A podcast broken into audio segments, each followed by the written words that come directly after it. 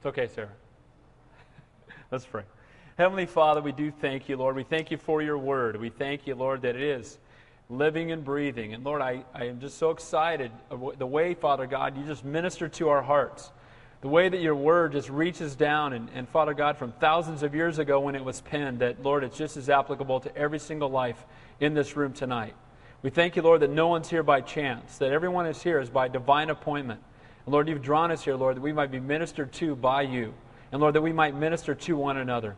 So, Father, we just pray that you would be our teacher tonight, that you would go before us. We just thank you and we praise you. In Jesus' name we pray. And all God's people said, Amen. Exodus 24. I titled the message, Israel's Covenant with God. And the last four chapters, starting in chapter 20, we saw the Ten Commandments. And we saw how God was giving laws to Israel. We saw both the law of God and the law of Moses. Remember that the law of God is for all people at all times, it applies to us today. It very clearly applies to us today, and that includes the Ten Commandments. Then we saw the law of Moses that was specific to Israel, but has direct application to our lives today. Though we don't, though we don't go by the law of Moses anymore, we're not sacrificing animals or doing any of those kinds of things, but we still can learn by looking at the law of Moses. And then tonight we're going to pick up as we go from him sharing the law of God and the law of Moses to the covenant that is made between God and the people of Israel. And we're going to see that this old covenant that has now passed away, but this old covenant, we'll see why it failed. And we'll see why there are many people today still trying to live under the old covenant. And what do I mean by that? You're trying to be good enough so that somehow God will love you. You're trying to do enough good works, trying to do enough good things, so somehow you'll earn God's favor. And I want to tell you that really lines up more with the Old Covenant, where it's really all about the law and not as much about grace. But now we're not under the law anymore, we're under the grace of Almighty God. So we saw back in the law of God the Ten Commandments for all people at all times, and now the, the, how the law reveals to us our sinfulness and our need for a Savior.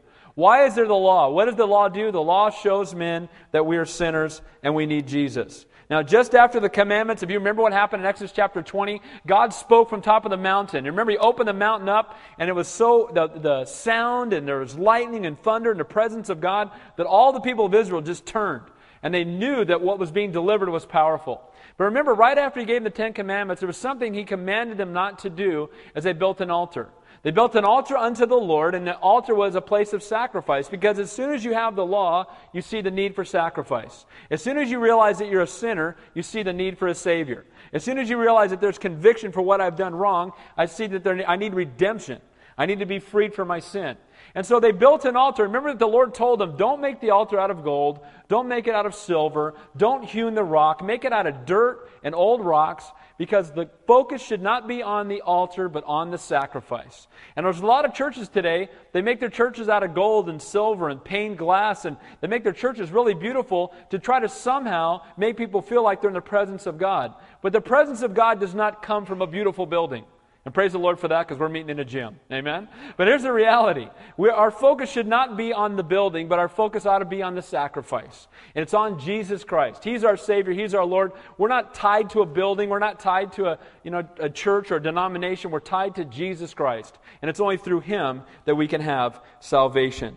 We also saw that as he gave the physical applications, he talked about law concerning servants. If you remember that back in chapter 21. And he taught that we're bound by love, not by law. He said, you know, if a servant serves you for six years, in the seventh year you should let him go free. And you know what? That was a picture of the six days of creation, and the seventh day is the Sabbath. And for each one of us, that our relationship with God shouldn't be out of duty or out of law or out of have to. You know, if you have a relationship with God and you go to church because you feel like you have to, you know, well, if I go, maybe God will get some brownie points, or, you know, maybe God will love me a little more. And I feel like, oh, I was really bad this week. I better go to church on Sunday. Somehow that'll even things out. You know, that's not the relationship we should have with God. We're not bound by law. We're not bound by have to. We're not bound by guilt. We're bound by love. Amen? Nobody forced me to marry my wife. Nobody stuck a gun in my head and said, You got to stay married to her, right? That wouldn't be a very good relationship. I'm not bound to her by law, I'm bound to her by love. And that's the kind of relationship we should have with God. He talked about laws concerning violence. Vengeance is mine, I will repay, says the Lord. People have taken that out of context to mean that somehow when somebody does something wrong to you, you got to get even. You know what? Eye for an eye, tooth for tooth. I got to get even. Well, no, he was really not commanding us to get even. He was limiting us and keeping us from going overboard. You know what? We need to leave judgment in the hands of the judge. Amen? and I'm not the judge, God is. We saw uh, issues on property laws. He talked about laws of restitution, that sin require, requires payment. He talked about purity laws, the fact that intimacy equals marriage. That when, when you have a physical relationship with somebody, in God's eyes, you've married them. And that's pretty heavy. Can you imagine if that were still a law today? Man, the, the bars would be empty, right? I mean, everything would change, right? If they, if they knew that they had intimacy with somebody that had to give them half of their house, people might change their actions a little bit. I think that would be a good thing. We also saw that he talked about uh, Sabbath laws. We talked about the different feasts, and then finally obeying the voice of God. So he says all of those things, and the reason I'm pointing all that out to you is now we get to chapter 24, and all this communication that we've seen in these th- four chapters has been privately between God and Moses. Moses has gone up, God has given him these laws, and now he's going to go down and deliver them to Israel. He's going to come down and share all the things we've looked at for the last month on Wednesday nights, and he's going to deliver these truths to Israel, and Israel's going to have a choice to make. They can either receive it or they can turn away from it. So in chapter 24, Moses delivers God's ordinance, and then they make covenant with God. Look at verse 1. Now he said to Moses, Come up to the Lord, you and Aaron, Nadab, Abihu, and the 70 of the elders of Israel, and worship from afar. So who's this saying this to Moses? This is God. And he says, Come up to the Lord, you and Aaron, Nadab, Abihu, and 70 of the elders of Israel, and worship from afar. Now, Moses was on Mount Sinai when God spoke to him and gave him all these laws. And God told Moses to return to the mountain and bring Aaron with him. Now, remember Aaron? Aaron was his spokesman. Remember when they went in and were freed out of the bondage in Egypt? Remember, Aaron went with them because Moses said, Well, I'm a stutterer and I really can't talk very well, and so I'm not going to be able to do this by myself. And the Lord you know, it, it breaks God's heart when God tells us to do something and then we tell him we can't do it. Now, did God, if God tells us to do something, won't He equip us to do it as well? If He calls you, won't He equip you? And the answer is always. A burden is a spawning ground of a calling. If you've got a burden for something, I promise you, God will equip you to do it. Just step out in faith and watch Him work. Now, we see here that Moses was afraid and he was, you know, I'm a stutterer, I can't do it. So God said, Take your brother with you, and Aaron ended up being his spokesman. We also saw Aaron that was, was used pretty mightily when they fought the Amalekites. Remember they had the, the battle with Amalek? And God said, as long as you hold up your hands, you'll have victory. But if your hands drop, then the, Amalek, the Amalekites, or the picture of your flesh, will run over the top of you. Remember that again in our own walk with God. As long as we're surrendered to the Lord, we'll have victory over the flesh. As long as we're people of prayer and of worship, we'll have victory over the flesh. But remember that as his hands dropped, God brought Aaron and Hur to hold up his hands all day long. And this is a picture of how you and I need fellowship. Without fellowship, we, Christianity is not for the Lone Ranger. Amen? You're not supposed to have this Christian walk by yourself. You need fellowship. And so Aaron had done mighty things, and God sends Aaron up with him as he goes back to speak to the Lord. Now, he also spent, sent with him Nadab and Abihu, and I'd be saying Abihu because I never heard of him either. But here's Nadab and Abihu are the sons of Aaron. And you know what, sadly, is these guys are going to witness, as we're going to see tonight, they're going to witness just the presence of God.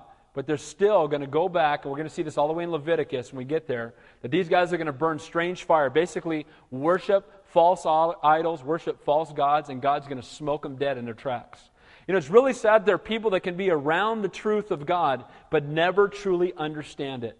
You know, God has no grandchildren. I've said that many times. Because my parents went to church doesn't make me a Christian. And because my friends take me to church doesn't make me a Christian. And I, I don't get saved by who I hang out with. I have to have a personal, intimate relationship with God, one on one myself. And though Aaron was the high priest of Israel, his sons are going to fall and they're going to end up being judged by God, but they're part of the group. And the 70 of the elders of Israel, and it says, and worship from afar. Now, this is under the old covenant, and it's interesting that they had to worship from afar. Now, the 70 elders were like assistant pastors. Remember earlier when Moses had a, a church of roughly 3 million people, and they're all coming to him for counsel. And his father in law Jethro said, you know what, Moses, you can't do this by yourself. You need to raise up men who can come alongside you, who can minister to the people. And so what happened was that Moses raised up some men, and they were the elders or the assistant pastors of the church. Well, 70 of those men are going with him, and they're going to go have a head on collision with God. They're going to see God do a mighty and an awesome work. But as they get there, it said they had to worship from afar. Now, why would they have to worship from afar? Well, here's the thing. Before Jesus died on the cross, we as a, a human race was separated from God because of our sin. Now, we were under the old covenant, as we're going to see tonight, and they made sacrifices unto the Lord. And the sacrifices pushed their sin one year closer to the coming Messiah. And they made sacrifices, and it was pushing their sin forward. But you know what? Their sin was still there. There still needed to be redemption. And so, under the old covenant, you had to worship from afar. You could not draw near to God the way that we can today. The law says that we shall not draw near. But we're no longer under the law. We're under grace. It says, let us draw near. The Bible tells us, draw near to him, and he will draw near to you. Do you know that if you've been born again, and that's not a term Billy Graham made up, that's what Jesus said in John chapter 3. When Nicodemus, the most religious man of the day, the Pope of the day, showed up, he said, What must I do to inherit eternal life? And Jesus said to him, Truly, truly, or verily, verily, I say unto you, you must be born again. And he said, Well, can I crawl back into my mother's womb and be born again? What are you talking about? He said, No, that which is born of flesh is flesh, and that which is born of spirit is spirit. You know, we've all been born physically, or you wouldn't be sitting here, right? So you've been born physically, but you need to be born spiritually. And only those who've been born again are become a part of God's family. And it's not going to church that saves you, and it's not being righteous that saves you, not going, doing good things, but it's confessing you're a sinner in need of a Savior. Well, the good news is that once we do that, the Bible tells us we've been adopted into God's family, and we become His kids. That means I am not the son, but a son or a child of God. Amen? And He is Abba Father. He's my dad. He's my heavenly Father, and I can draw near to Him. And remember, Daddy is never far away. Amen? A lot of people think God is this far away, distant God. He's so far away, He couldn't have time for me. I'm just a speck of dust in the universe, and He's just infinite, awesome God, and He has no time for me. Let me tell you something that you are always on God's mind. He's always thinking about you. He loves you so very much. His grace is sufficient. He'd rather die than live without you. You're always on his mind. That's our God. He's Abba Father. And so, sadly, they had to worship from afar. But for us, when we worship, guess what? We draw very, very near to him. And isn't that precious? Why is it that we begin our services worshiping God? It's so that we will draw near to him. We'll get our eyes off of the world. We'll get our eyes on him. And our hearts will be prepared to hear from him, that he might minister to us. You know what? Worship is awesome and I love it. You know why? Because it's who we're worshiping. That's what I love about it. I don't care about, you know, if you have 40 instruments or one instrument. I don't care, you know, what about the, the you know, the mechanics of worship. But what I love to see is people worship. I love to stand back there and see you guys worshiping. And you know who loves it even more than me? Almighty God does. Amen? And they had to worship from afar off. They're under the old covenant. But we're not. We can draw near to God. And that's a privilege and a blessing. May we never, ever take it for granted. Verse 2 And Moses alone shall come up near to the Lord, but they shall not come near, nor shall the people go up with him. Now, Moses was allowed to draw near to God. And we're going to see tonight that Moses is a type or a picture of Christ. Why is that? Because he is like the great high priest. What did Moses do? God used Moses to deliver Egypt out of the bondage of slavery. And God used his son God in the flesh, Jesus Christ, to deliver us from the bondage of sin. Moses is going to go up and he's going to be with God the Father and he's going to be delivered the law and he's going to intercede on behalf of his people. Where is Jesus right now? He's the great high priest. He's seated at the right hand of the Father and he makes intercession for us every single day. So Moses is able to draw near as a type or a picture of Christ interceding on behalf of the people. Verse 3. So Moses came and told the people all the world words, excuse me, of the Lord and all the judgments. And all the people answered with one voice and said, All the words which the Lord has said, we will do. Now, all the words is chapter 20 through 23. He came and gave them the Ten Commandments. He came and gave them all the ordinances and the laws because there needs to be laws for people to function. And you know what? For us to function in the flesh, we must have physical laws. And just like there are physical laws, there are spiritual laws. Spiritual laws are truths whether you believe it or not. If you don't believe in gravity and you step off a 500 foot building, you're falling anyway. Amen? And if you don't believe that you're a sinner in need of a Savior, guess what? You still are. Because it's not what you believe, it's not what you vote on, it's not how popular you think it is. It's the truth is the truth is the truth, whether we believe it or not. And so here we see Moses says and brings and delivers these words to the people, and the people receive it and say, We will, re- we will obey all of it. Now, this sounds like a wonderful answer, and in some ways it is. They say, whatever the Lord has delivered, we will do it. Here's the problem, though. The originate, where, it or, where it originates is from themselves. They're going to try to do it. How many of you ever like tried to serve God with your whole heart and you blow it? Raise your hand. Every hand ought to be up. I'm going to raise both mine, okay? When we try to do it ourselves, we're just, we're just waiting to happen. You know what? We are sinners and we sin every single day. And you know what? We don't accidentally sin, we choose to sin. Sin's not something you fall into. Words don't slip out of your mouth. The things that we do, we choose to do. And we're sinners. And so when they come and say, here's the ordinance of God, the proper response, and again, I love their hearts because they say, whatever you say, we'll do it. Well, we'll see how long that lasts. But they're going to say, whatever you say, we'll do it. And what they should have said is, Lord, help me to, to obey your commands. Lord, not my will, but thy will be done. Lord, I need your strength. I need, I need to walk with me. Lord, I know I'm going to blow it, but Lord, just forgive me. And Lord, walk with me and strengthen me. You know what? Christians, we are not perfect. Our Savior is. Amen? Aren't you glad that you're not getting to heaven on your good works? We'd all be in trouble, right? We're getting there because of the good work that he did for us upon the cross. So Moses, again, faithful to his people, and look what he does. I love this wording in here. It says, he brought them all of the words which the Lord has said. Now, he, he the words of the Lord and all the judgments. So when Moses came to the people, did he bring them five of the commandments? You know, I, uh, some of those might hurt your feelings a little bit, so I'm just going to share five.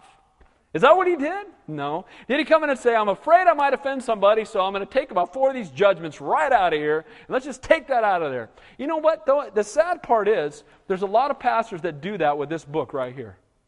They want to preach to you and just tell you how wonderful you are every week because they're afraid you might not come back if you find out you're a sinner. Or they don't want to take their favorite parts out. You know, they want to take that out of there. Let's talk about giving every week. We're trying to build a new building. Let's talk about giving every week.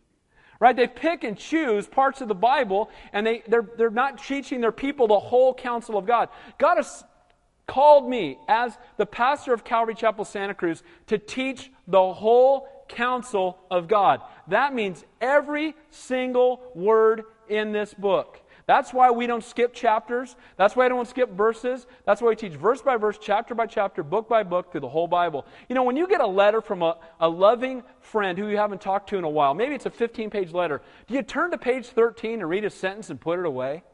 And then turn to page 2 the next time and read a sentence and put it away? I mean, you never have a clue what that letter was about. But yet, that's the way a lot of people teach the Bible. We're not going to do that. Again, not that we've we got all the answers, but we know who does. Amen? And it's in this book right here. And that's why we want to know the whole counsel of God. Study to show yourselves approved. A workman who need not be ashamed, rightly dividing the word of truth. I'm watching some of you grow like weeds spiritually, and I know it has everything to do with the fact that this word is being taught without compromise. On Sundays, God's doing great things. On Wednesdays, God's doing great things. But why is He doing it? Has nothing to do with any man, has everything to do with faithfulness to what God's called us to do. And Moses was faithful, and He brought him back all the statutes. He brought him back all of the word. He didn't just give him some of it. And may we never be guilty of giving them some of it. Amen? May we never water it down so we don't hurt people's feelings. You know, uh, I, I, don't like that rule about no, not playing on the freeway. Let's just get rid of that one. It won't hurt too much till your kid gets hit by a bus. I mean, we need to make sure that we give them all the rules and all the law and all that. But we need to teach the law, but we need to teach grace. Amen? The whole counsel of God. Yes, we're sinners, but you know what? We have a loving God who paid the price for our sin. And Moses came and he delivered the whole statute, and the people said, Oh, we'll do all of it. Well, let's see how successful that they are. Again, many people are afraid to teach the whole counsel. But remember, there's none righteous, no, not one. And the proper response is not I will, but thy will. Lord, strengthen me. Lord, direct me. Verse 4. And Moses wrote all the words of the Lord. He wrote all the words of the Lord. So he not only delivered it to them, he wrote it all down. Now, who wrote Genesis, Exodus, Leviticus, Numbers, and Deuteronomy? Who wrote those five books? Moses and he's writing the word down. He gives them the written word. So that means that the people of that day were governed by the written word of God. And what should we be governed by as Christians today? The written word of God. This is our manual for life. This is our love letter from God, and this is what we draw on. So Moses wrote all the words of the Lord down, and God governed them using those words. And he rose early in the morning, and he built an altar at the foot of the mountain, twelve pillars according to the twelve tribes of Israel.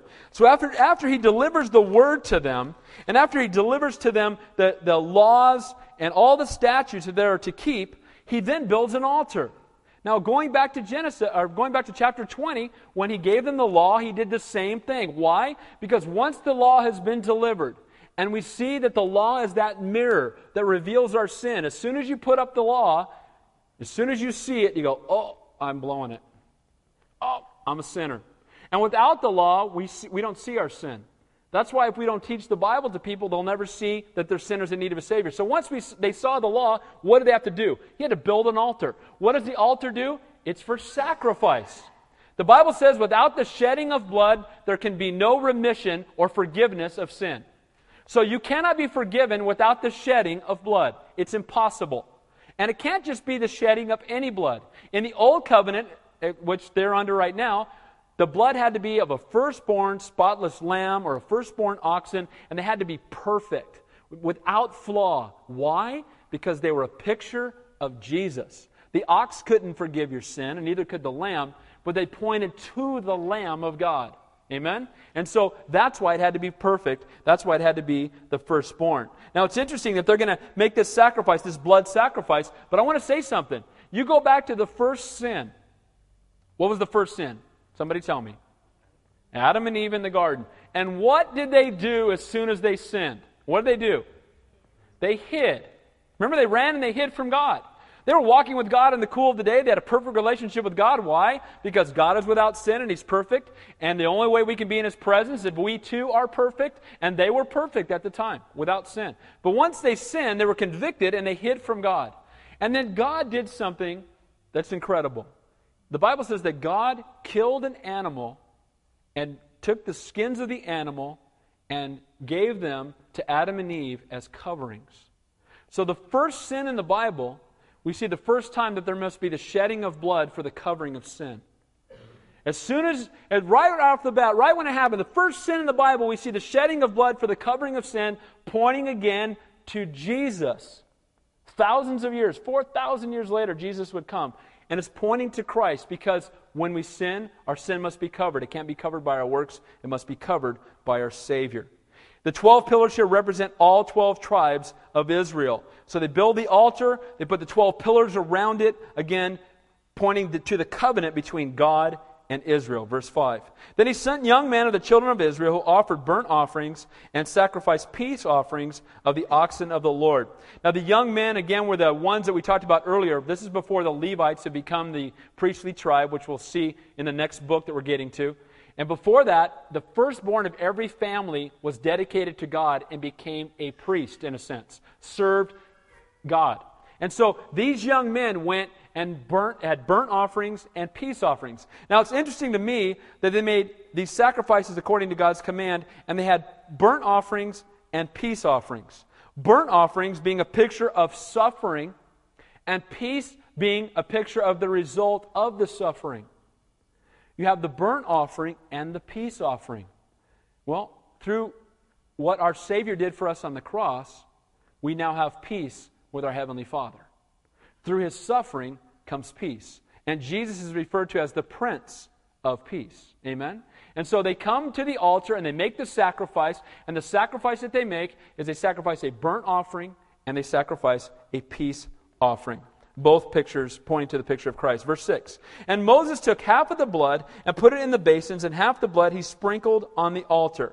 The altar again speaks of Calvary and Christ's crucifixion. And he took the blood and he sprinkled it on the altar. Why? Because without the shedding of blood, there can be no forgiveness for sin. You can't, there's no other way that salvation can come. Verse 7. Then he took the book of the covenant and he read in the hearing of the people, and they said, All that the Lord has said, we will do and be obedient. So, first time he gave him orally, just told them what the law said. This time he's written it all down. He stands before them, he reads it to them again. I love this. This is a good pastor. He doesn't just give it to them once, he tells them again. He takes them back through the Word one more time. He makes sure they understand what God is calling them to do. You know what? You guys hear, I know you hear me repeat things a lot. And you know what? That's by design. When I was a youth pastor, you should have seen me then. I mean, I would tell them 50 times. Why? Because the more we hear it, the more we're going to receive it and respond to it and remember it. Amen? And so here we go. Moses comes back and he reads it to them again. And they say, this time they don't even say, we're going to respond. They say, we're going to, we're going to do it and we're going to be obedient. We're going to do it.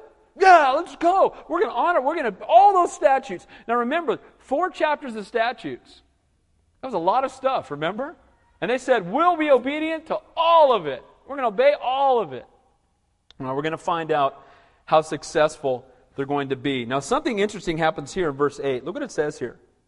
And Moses took the blood and sprinkled it on the people and said, This is the blood of the covenant which the Lord has made with you according to all these words. Now, he sprinkles the blood on the people. This is the only time anywhere in the Bible where you see blood being sprinkled on the people. And so the blood is being sprinkled on the people. Now, this signifies the covenant that the people had freely entered into. The same blood that symbolized the death of sacrifice on the altar would also represent life that would be in the people who would, who would turn to that, that sacrifice.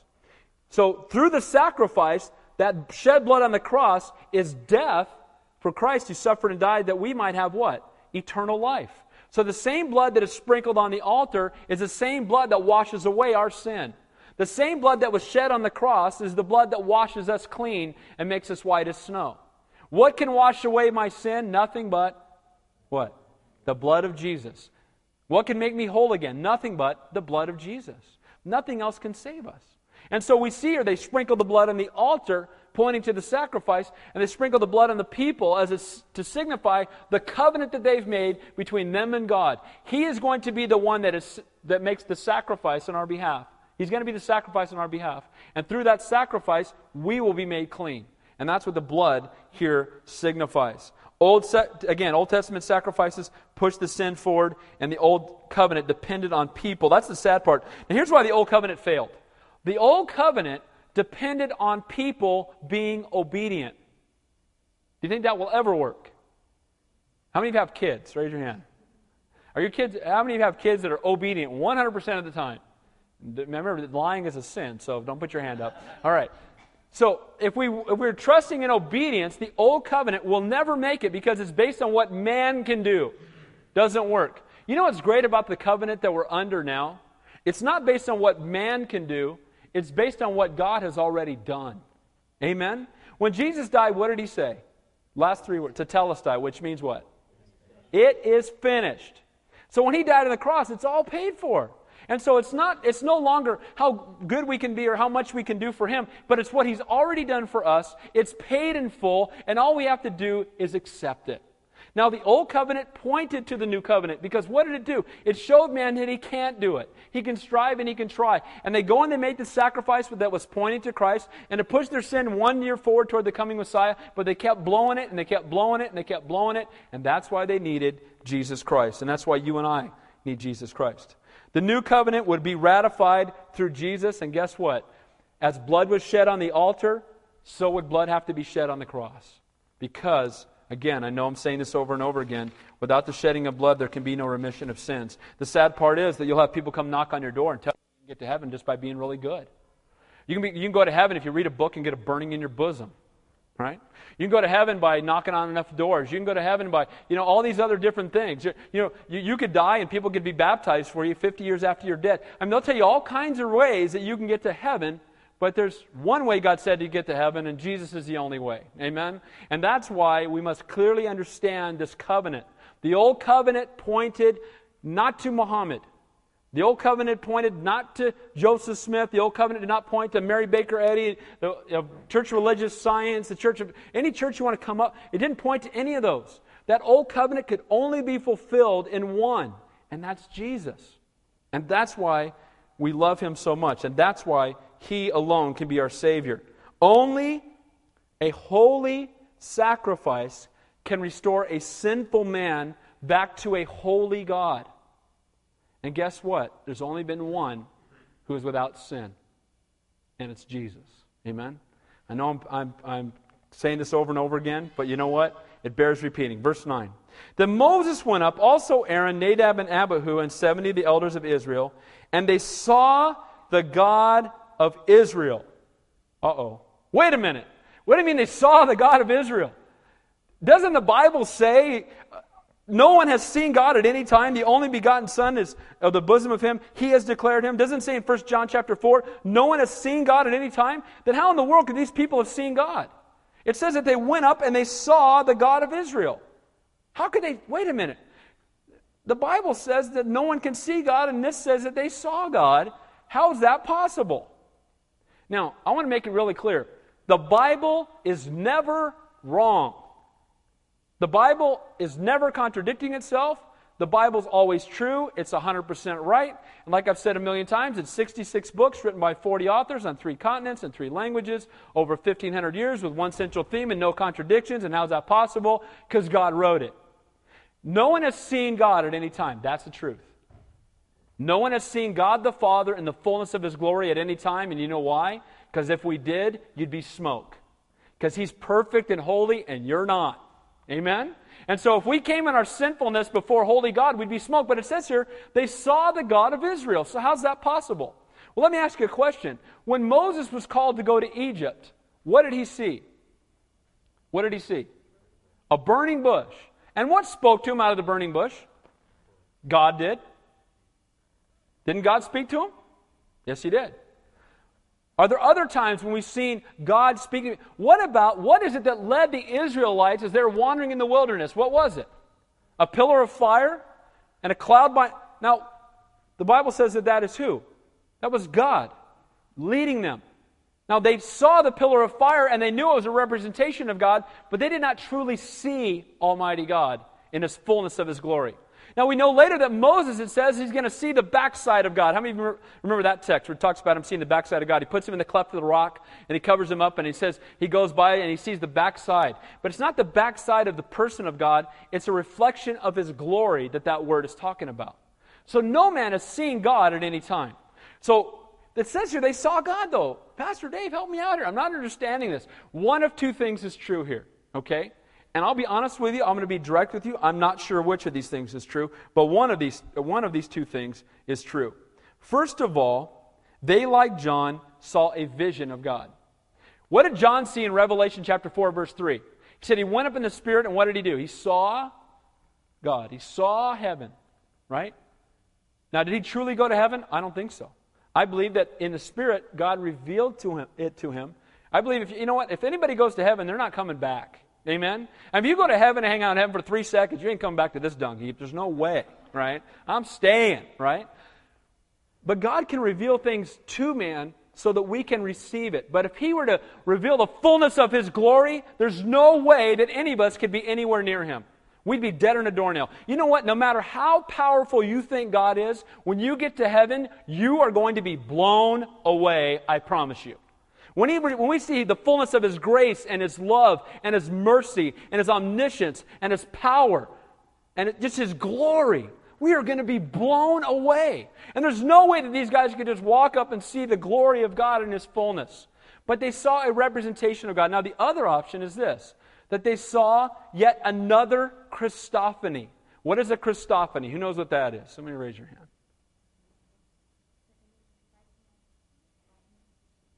It's Jesus in the Old Testament. How many know there are many Christophanies in the Old Testament? Jesus is in the Old Testament numerous, numerous times. One of my favorite times, I just taught it today at Monte Vista, I taught chapel. And in chapter 3 of Daniel, they're thrown into the fiery furnace. You guys remember that story? And as they're in the fiery furnace, Nebuchadnezzar, throw them in, right? And he's fired up. And he throws them in, heat up seven times hotter. I don't know how hot fire has to be to burn you, but he throws them in. And he looks in, and what does he say? Didn't we throw three in and there's four? And the fourth one is in the likeness of the Son of God. Now, who's that? That would be Jesus. 600 years before Jesus was born. Why? Because Jesus is not a created being. Jesus is God. He always has been and he always will be. So when they came up and it says they saw the God of Israel, either God revealed to them a vision. Either God showed them something to reveal himself to them, the Shekinah glory of God that Moses is going to have fall upon him, or it's a Christophany. And I'll be honest with you, I don't know which one it is, but I'll be honest with you, it doesn't matter. Because ever God wants to reveal himself, he can reveal himself. You know what Jesus said? Jesus said, If you've seen me, you've seen the Father. He said in John 10 30, I and the Father are one. We don't serve three gods, we serve one God. Amen? In three persons God the Father, God the Son, God the Holy Spirit. The Bible says in 1 John, if you diminish the Son, you diminish the Father. So, Christophany, an appearance of Jesus prior to his birth, or again, God the Father, who's not confined by a physical body, somehow revealing himself to them, whether again through the, something like the burning bush. I'm not sure how he did it, but I know that God did because that's what he says right here, and the Bible's always true. Amen? And that's enough for me. God says it, that settles it. And they saw the God of Israel, and there was under his feet, as it were, paved work of sapphire stone, and it was like the very heavens in its clarity. Now, other people have said, you know, maybe they were just looking up at God and they saw just a glimpse, like again, like Moses, the backside of his glory, because it says all they saw was his feet. Either they were so blown away that their heads were like this and they didn't want to look up, or they saw him from afar off and it was just a representation of his glory, or it was a vision, or whatever it was, and they saw it and it was beautiful and it was magnificent. And again, it was the full power and, and glory of Almighty God. What is Jesus, one of Jesus' names? He said, You shall give birth to a child, and his name shall be called Emmanuel, which means what? God with us. And so they saw an appearance, and it could have been Christ seated. It could have been a vision that God gave to them. I'm not really sure, but in either case, they knew that they had seen God. But on the nobles of the children of Israel, he did not lay his hand. So they saw God, and they ate and they drank. Now, the interesting part about this is whenever they would enter into a covenant, it was very customary that they would have a meal, that they would have a covenant meal together. Now, it's interesting that they ate and they drank. And again, I don't know for sure, but this very well could have been a picture of communion. Why? They're entering into covenant with Almighty God. As they enter into covenant with Almighty God, the closest thing that we do to that today, as far as that kind of covenant, we've been born again, we're already adopted into His family, but we renew that covenant in a sense every time we come to the Lord's table. What are we remembering when we come on the third Sunday of the month? If you guys are here, when we go and we have communion, what are we remembering? We're remembering His death upon the cross his body that was broken for us, and that through his shed blood we have forgiveness of sin. And every time we do that, it's a remembrance of that covenant or that promise that God has made to us that we have entered into. And so here too, as they enter into this covenant with God, they come together, and it says they have they eat and they drink, and they saw God work. Now here's the scary part though. Who's there that saw God? Aaron. I want you to pay attention because a couple weeks you're going to see some more of this. Aaron, Abihu, and Nadab, right? Guess what? Those guys are going to be blowing it pretty quick. What is Aaron going to do in just a few chapters? While Moses is up on the mountain, the Shekinah glory is upon the mountain, and Aaron is down here, and the people start wigging out because he's been gone for a, you know 40 days. He's never coming back. We're all going to die, right? Aaron's supposed to be the spiritual leader. He's left behind, and what does Aaron do? Who remembers? Uh, makes a golden calf. Now, wait a minute. Didn't he just see God right here in this chapter? Whether it was a Christophany or an image of God or whatever it was. And now he's going to come down and he's going to make a golden calf and start worshiping it. Hello. I mean, it doesn't, you know what though, the set, you know, just don't want to do this to Aaron, right? But you know what, in my own life, I do the same thing. We see God move mightily, then we go back and we start, you know, hanging on to the world. And the scary part is when Moses comes down and says, now, where did, where did this golden calf come from? Oh, well, you know, we just threw the gold in there and the big thing just popped out of there. That's what he says. You're going to see it in a few weeks. Just, oh, yeah, this cow just popped out of there. Okay. Aaron was over there pounding on it and hammering it and chiseling it and then bowing down and worshiping it. Really, really sad. So these guys saw God, but yet they still continued to blow it. Verse 12. Then the Lord said to Moses, Come up to me on the mountain and be there, and I will give you tablets of stone and the law and commandments which I have written that you may teach them. Now, when God gives them the commandments, what is Moses supposed to do with them? That you may what? Teach them. Who does God deliver his word to in a powerful way? I believe those who will take it and use it to minister to others. One of my favorite Bible teachers is Jon Courson. And I listen to that guy teach, and it blows my mind. He'll teach something, I'm like, man, I ought to quit right now. I have no business ever open the Bible again. You know, but you know what? I believe God has given him a great gift because he's faithful to take what God has given him and use it to minister to others. And it doesn't have to be in a pastoral role. It can be that God will reveal truth to you in God's Word so you can go to work and share it with your coworkers. So you can sit your kids down and share with them the love of God from the Word of God. Every one of us ought to be Bible students. Amen? Every one of us ought to fall in love with God's Word. And you know what? When you do, your life will be changed and you'll have an impact on the world around you. Look what it says there on where it says, Come up to me on the mountain and be there. I like that. You know what? Sometimes we show up, but we're not there. You know what I mean? You show up and you're, you know, uh, you don't even know what happened, right? How many of you you've been somewhere, but you're not really there? You're not focused. You're not, you know, it's, it's not a get to, it's a have to. Somebody drug you there. And he's saying, you come up and be there. And we know he's going to be there for 40 days. The Lord's saying, I want you to just be patient and wait upon me. I want your focus to be on me. I want you to come up here and I want you to be there. You know what, guys? We need to come before the Lord, and we need not to be, you know, dozing off on our, on our pillow trying to read our Bible, waking up with drool, you know, in, in the book of Psalms or something, right? When we open up the Bible, we need to be there. When we worship the Lord, we need to be there. When you come in for worship, worship. Be there. And he called them up on the mountain, and he said, Be there. Be engaged. Be locked in. Be focused on him. We need to do more than show up, but be ready to hear from him. It's here in this verse that it says for the first time that I will give you the law and the commandments on tablets of stone. You know, I love this. Tablets of stone. First time we've seen it. Jesus is referred to in the Old Te- in the New Testament as the rock. In Daniel, he's called the stone cut without hands. He's also called the Word. And isn't it interesting that the Ten Commandments are words on stone? I like that.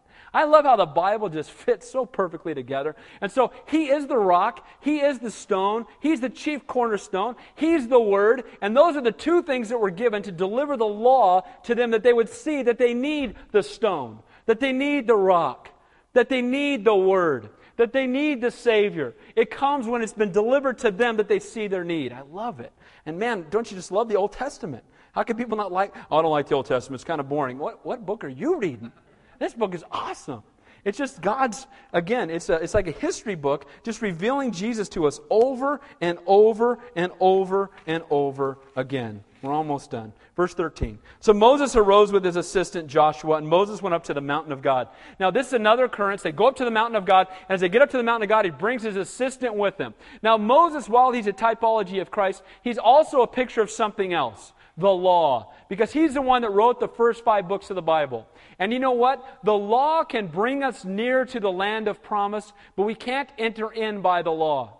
Moses did not enter in to Canaan. How many remember that? Why not? Who remembers? What did he do? He struck the rock when he told him to speak to the rock. Now, the law can bring us near to the land of promise, but we cannot enter in through the law. The law says, Oh, yeah, I'm in need of a Savior. It convicts me of my sin and says, Oh, I need Jesus.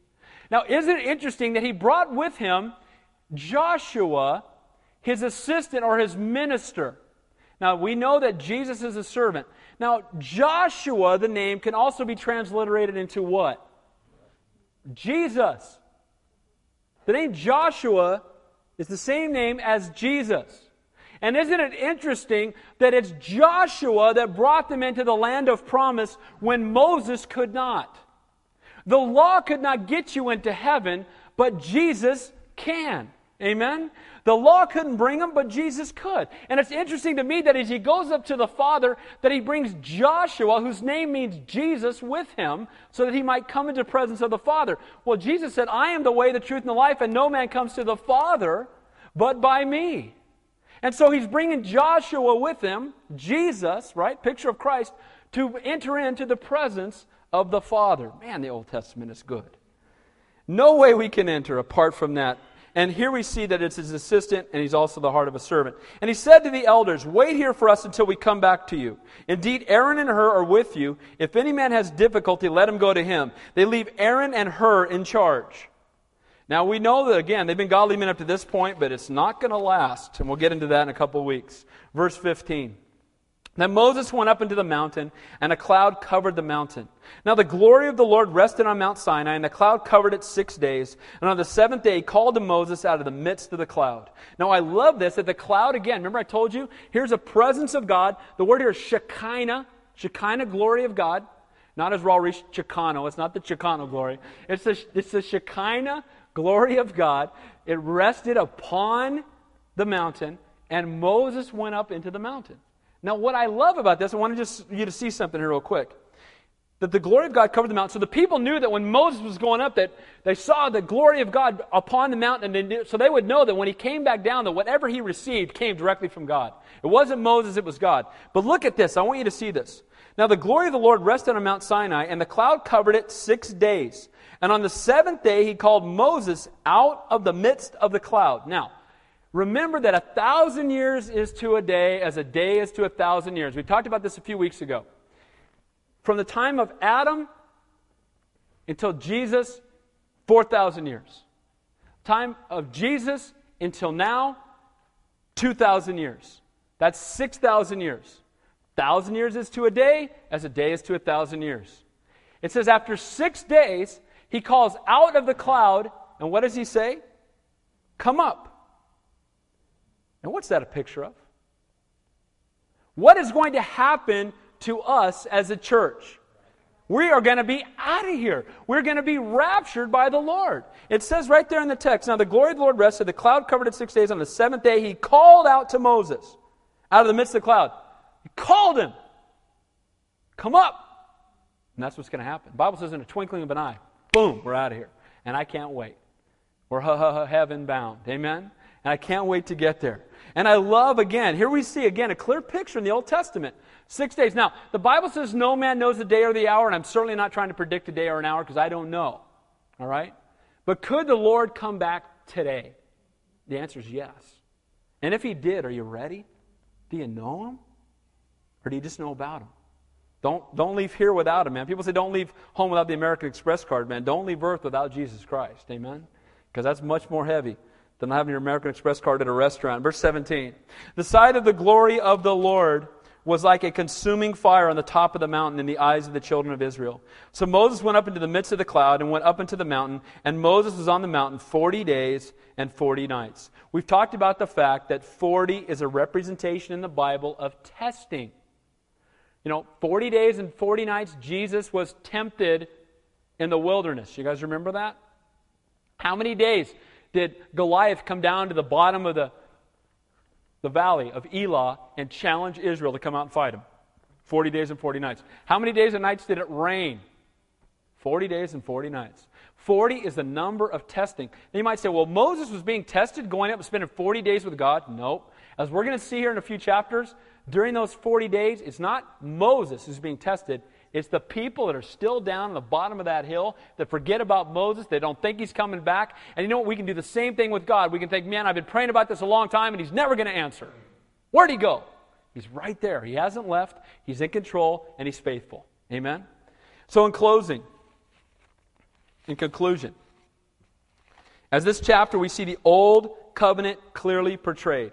And we see only that through a holy and perfect sacrifice can sinful man be restored back to holy God. We saw a picture of the new covenant, that Jesus paid the price. If you've given your life to Him, your sins are forgiven, and again, you're heaven bound. And then we see a picture at the end of the chapter that I really love when He says, Come on up here. And you know what? We need to be ready. We need to live every day like Jesus Christ is coming back tomorrow. And I want to, I want to say this to if you're here tonight and maybe somebody brought you and you don't even want to be here, or, or whatever reason, I want you to know that you're here by divine appointment and nothing happens by chance in the kingdom of God. And you know what? I believe there's at least one, if not more people here who don't know Jesus Christ. And you know what? Here's how you can become a Christian. I'm not, I'm not going to ask you to join a club, and I'm not going to ask you to join our church, and we don't want your money. It's not about any of that. Here's what I'm going to say Jesus Christ loves you so much that he's willing to die that you might have eternal life. The word I want you to understand is grace. God's riches at Christ's expense. G R A C E. God's riches at Christ's expense has nothing to do with you, has everything to do with Him. Here's how much He loves you. And all you have to do is say, I believe, Please forgive me. I want you to be my Savior. The Bible says in Romans 10 9, if you believe in your heart and confess with your mouth that Jesus Christ is Lord, you will be saved to the glory of the Father. And that's it. You don't have to do 57 things. You don't have to do a 12 step program. You don't have to crawl on your knees to Mecca. You don't have to do anything other than say, I want Jesus to be my Savior. Invite Him to come into your life. Let's bow our heads.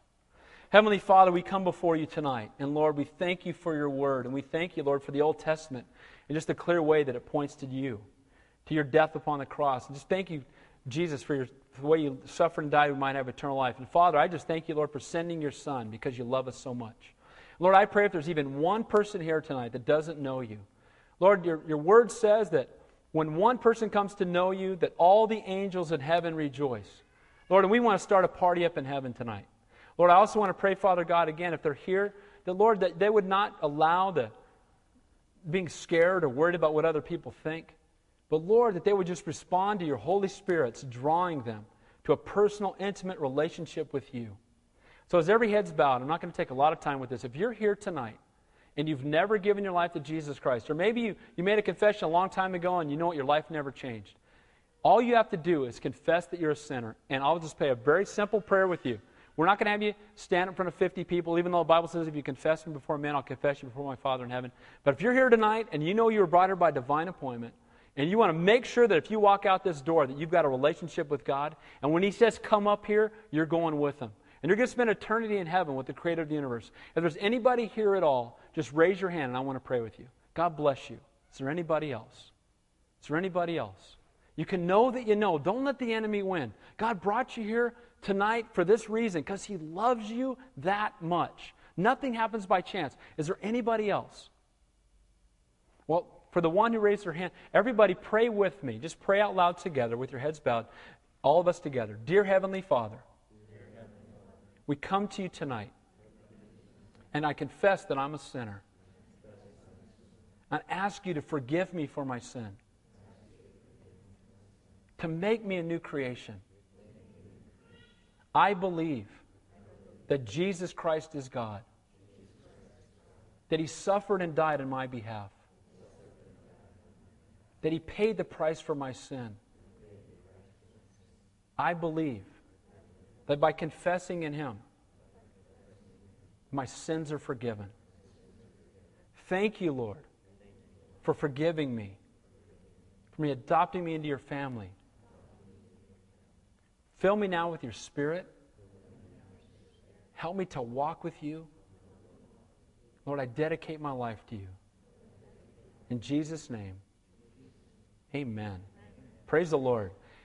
Worship team, let's close with a song. Everybody stand up. Praise the Lord. God is so good. Amen.